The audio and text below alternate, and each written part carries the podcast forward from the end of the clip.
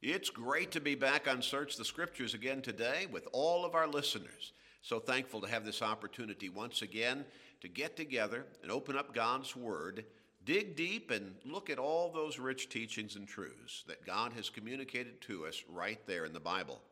How blessed we are to have the Bible, and how, I'm afraid, oh, careless so many people are in not reading the Bible very much at all, if ever. Uh, just about everybody has a Bible, probably two or three or four in their homes, but I'm afraid that mostly they sit there on shelves and gather dust, or maybe they're put away into a cabinet someplace, or maybe on a closet shelf out of sight and out of mind. And yet, it is the greatest body of literature that, got, that mankind ever has had presented to him that has ever been available to us to guide us, to teach us, to encourage us, to instruct us. God has given us the greatest book that has ever been written.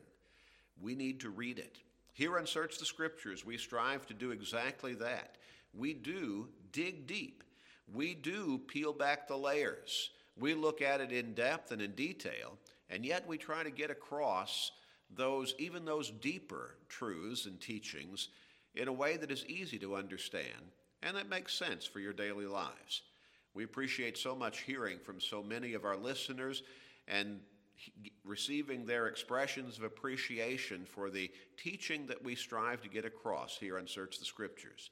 And our intent, our dedication, is to stay true to God by teaching His Word in truth. And to Him be the glory through this ministry. Now, at the end of the program today, we'll offer you the free Bible study that we always offer. Have a pencil or a pen and a piece of paper ready, and you can receive that study absolutely free. We don't want you to send us anything for it. I know that a lot of radio programs they supposedly offer you something free if you'll send them some kind of gift or donation. Well, that doesn't sound free to us. So just have the pencil or pen and piece of paper ready We'll tell you how to contact us, and we'll send it to you free, and we'll take care of the postage. You can also receive a copy of today's program or any of the programs on Search the Scriptures, again for free, and we'll take care of the postage. All you have to do is ask. We never charge anybody to help them study God's Word. So be ready, and at the end of the program, we'll give you that information. We're going to continue with our study, asking the question or making the point how we dedicate ourselves to God is important. Now, we've looked at this principle in depth. We introduced it by going back to King David as he was getting ready to, to transport the Ark of the Covenant, a symbol of God's presence within the nation of Israel, to Jerusalem. He was going to reestablish centralized worship for the nation. And as he at first began to transport that ark on a new wagon pulled by oxen, the oxen stumbled, and one of the drivers reached back to steady the ark, and God struck him dead. David was confused, and the text even says angry. He did not know why God had struck Uzzah dead. He did not know what was behind that, but he was cautioned, at least in his own mind, enough to stop in his tracks, so to speak. And so he left the ark in the house of, of Obed-Edom, and then he went back to Jerusalem and he did some homework. He began studying. It's amazing how we forget God's teachings when we do not spend time in His Word. And I'm afraid that a huge majority of people have forgotten God's teachings to a great extent. So David began to study, and he came to understand that God had prescribed a method of transportation for the ark, and that God expected it to be transported exactly in that way. It was to, it was to be transported on two poles that were to be slid through some rings that were fastened to the sides of the ark, and only the Levites were to bear those poles with the ark hanging you know, on them, uh, and only the Levites were to carry that ark from place to place. When David learned of his mistake, then he notified the Levites, and they went back and picked up the ark and then transported it safely the rest of the way to Jerusalem. The point of all of that introduction was it makes a difference how we dedicate ourselves to God. How we dedicate ourselves to God is important. We can't just make it up. We can't just do what seems good to us or the majority of people around us. We can't just do what feels good to us or makes us feel good. We have to follow God His way. We have to be dedicated to Him according to His will and His instructions. That's why He gave us the Bible to a great extent. Now, basic to his giving us the Bible is to point us in the way of to the way of salvation, to teach us about salvation through Jesus Christ. But again, that entails dedicating ourselves to God his way. We've got to follow him according to his teachings. We can't just make it up. We can't change anything. Revelation 22 verses 18 and 19 tell us that whoever adds to God's word or takes from God's word stands in danger of judgment. So we've got to simply follow God His way. But in order to be able to follow God His way, we've got to know what that way is. And that requires diligent study of His Word. We noted that there are a number of areas in which how we dedicate ourselves to God is important. In doctrine, it is important that we believe only the true teachings of God's Word. Again, we cannot change them, we cannot add to them, we cannot just kind of reject some of it and say, well, that doesn't apply anymore. These are modern times, after all, and so we've got to come up to the times, and that's old fashioned stuff. No, we we cannot change, we cannot improve upon God's teachings, even if by human rationalization we think it would be a good thing. We've simply got to accept what God's Word says. It's His Word, and we cannot do better than that. In how we obey God's teachings, not just what we believe, but how we obey God's teachings, it makes a difference how we dedicate ourselves to God. We've got to follow His instructions as to obedience exactly. We can't do it hit or miss, and again, we can't adjust it along the way to suit our feelings or to make us feel more comfortable. We have to follow God His way. When it comes to worship, we'd have to worship God His way, according to His instructions and teachings. Now, let me tell you, there's a whole lot of making it up going on in the denominational world today. You go to some, church services, and it's more of a show than it is a worship service. You stop and think about that. Complete with bands and choreography, a performance, stage lights, the whole ball of wax, so to speak. It's more of a show than it is a worship service. We need to partake of the Lord's Supper every first day of the week. That's the example and the model in the early church in the New Testament, Acts chapter 20 and verse 7. We need to sing the offering God the fruit of our lips, making the melody in our hearts. There's no authority in the New Testament for the church worshiping God with instrumental music. Now, that shocks a lot of people because they haven't really studied the matter in God's Word. But all of the time, when you see the church now, I'm not talking about Old Testament times. I'm not talking about what some people might say may happen in heaven through some of the figurative language that we read in the Revelation. I'm talking about the worship of the church as laid out and exemplified in New Testament scripture. It's always singing. There's no instrumental music that's seen there.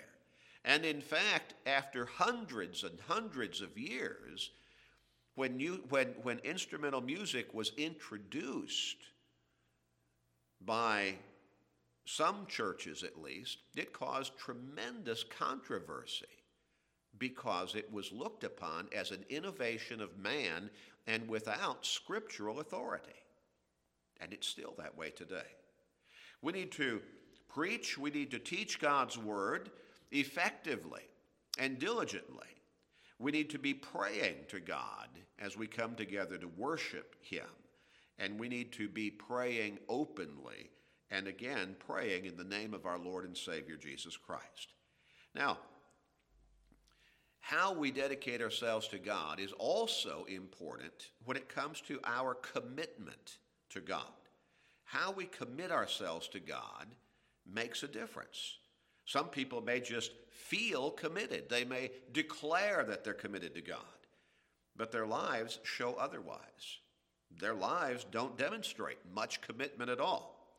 In Matthew chapter 22, Jesus was asked, Which is the great commandment in the law? Verse 36. And then he responded in this way in verses 37 and 38 You shall love the Lord your God with all your heart, with all your soul, and with all your mind. This is the first and great commandment. We must commit ourselves to God with every bit of who we are and what we have. In other words, with all of our very being, we must be totally, absolutely committed to our dedication to God. We cannot follow him in a piecemeal fashion or a haphazard fashion or a casual fashion. It has to be absolute. It has to be sincere, dedicated all the way. In Matthew chapter 10, beginning with verse 37, Jesus said this along this line. And again, notice that these are the words of our Lord Himself. He who loves father or mother more than me is not worthy of me. And he who loves son or daughter more than me is not worthy of me. And he who does not take his cross and follow after me is not worthy of me. And he who finds his life will lose it, and he who loses his life for my sake will find it. Those are strong words from our Lord. They're pointed and they're pretty basic in understanding. If you love father or mother, or son or daughter, we could go on and say, aunt or uncle, grandma and grandpa, husband or wife, anybody else, more than Jesus, Jesus says you're not worthy of him. He has to take the number one place in your life. God has to be first. And then Jesus goes on and says, He who does not take up his cross and follow after me is not worthy of me. So it cannot be just a spoken commitment or dedication to God, but it has to be active. Jesus says you've got to take up your cross and follow him. And then there's something there about finding your life and losing your life. And so, if you hold on to your life and you're determined to keep control of it yourself and you're the one in charge, then Jesus is saying basically, you're going to lose your life. That is, eternally so. But if you will lose your life for the Lord, in other words, turn it over to Him, I think we can understand, then you will keep your life for eternity. Paul put it this way in Galatians 2 in verse 20. He said, I have been crucified with Christ. It is no longer I who lives, but Christ lives in me. And the life which I now live in the flesh, in other words, his physical life, I live by faith in the Son of God, who loved me and gave himself for me. So Paul says, well, I'm still alive physically. Oh, yes, I'm walking around, I'm still eating, and I'm still drinking water and I'm still going to work and so on, but my life belongs to the Lord now. I've given it to Him. It's no longer I who live, but Christ who lives in me. And I live my life by faith in the Son of God. Very important principle and concept that we need to keep in mind and that we need to live by. God wants not just spoken dedication, God wants our total dedication. If we turn to John chapter 12, John chapter 12, and we look here at verses 24, 25, and 26, we see something of a parallel to what we read back in Matthew chapter 10 beginning with verse 37 about loving father and mother more than me and so on. None of that can be. In John chapter 12, and we look here at verses. Uh, uh, at, at verses 24, 25, and 26, again, Jesus is speaking. And he says, Most assuredly, I say to you, unless a grain of wheat falls into the ground and it dies, it remains alone. But if it dies, it produces much grain. He who loves his life will lose it, and he who hates his life in this world will keep it for eternal life. If anyone serves me, let him follow me, and where I am, there my servant will be also. If anyone serves me, him my Father will honor. Now, let me tell you, there are several mouthfuls, so to speak, in those three verses. The grain of wheat, we take a seed, you can make it a kernel of corn. You take that seed, and if you keep it to yourself, you've got, well, less than a bite of nutrition if you want to cook it or somehow prepare it or just eat it raw as food. But if you'll take that seed and you put it into the ground and plant it, well, that seed can become a stalk of corn. And on that stalk, you may have three or four or five ears, each of them producing a whole lot of kernels that will produce a whole lot of food. You can take those kernels and you can use them as seed, and they can produce a whole lot more stalks that will produce even more food. But that one kernel, that one seed by itself, it's not going to do much. And when you plant that seed into the ground, it has to give itself up. That's what is meant by it has to die. It has to cease, cease to be that seed. It has to transform into that stalk of corn. If it just remains the seed, the stalk's not going to grow, it's not going to, to, to develop. It has to give itself up. If we want to follow Christ, if we want to walk with God, Jesus says, He who loves his life will lose it. We've got to give up our life. We've got to turn it over to our Lord. We've got to do that by living by his teachings. And Jesus says, He who hates his life in this world will keep it for eternal life.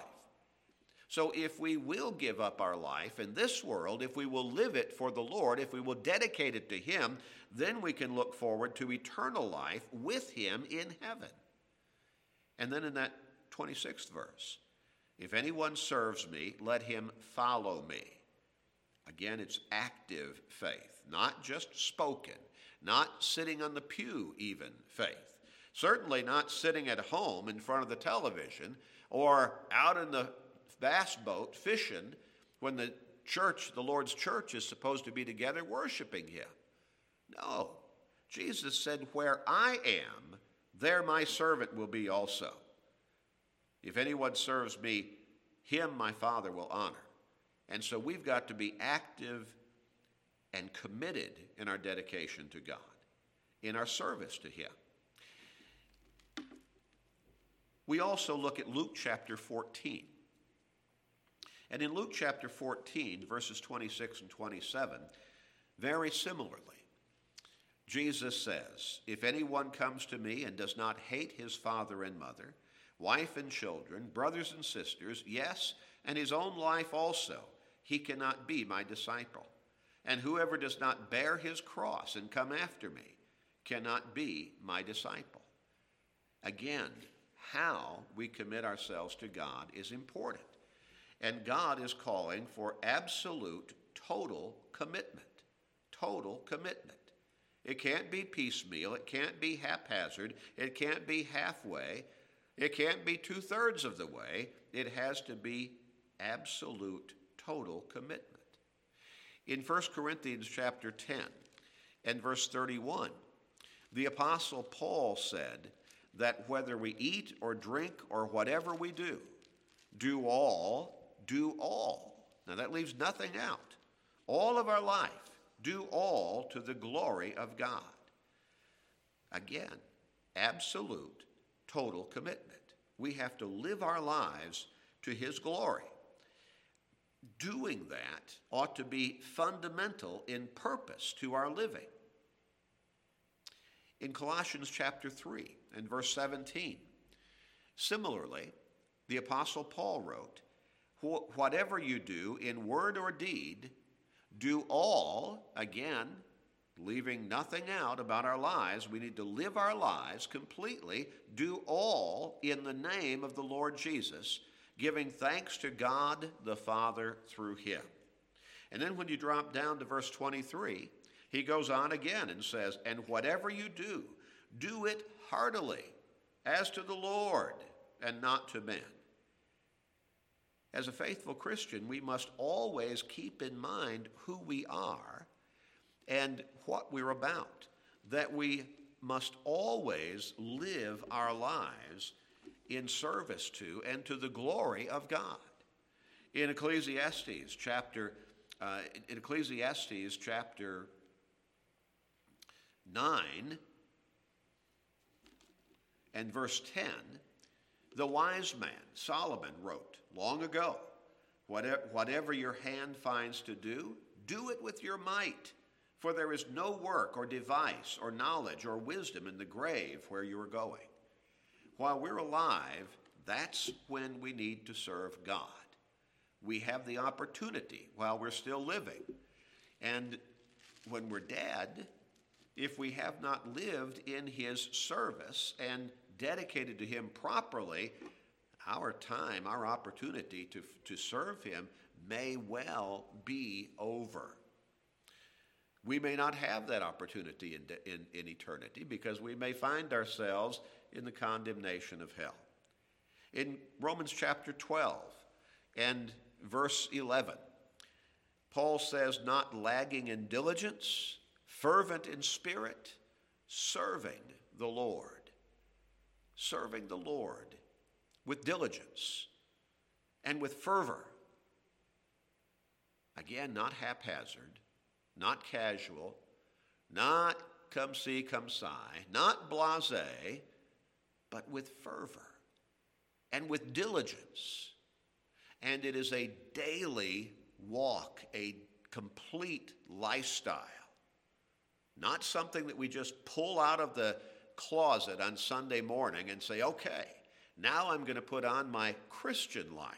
Now I'm going to put on my dedication to God.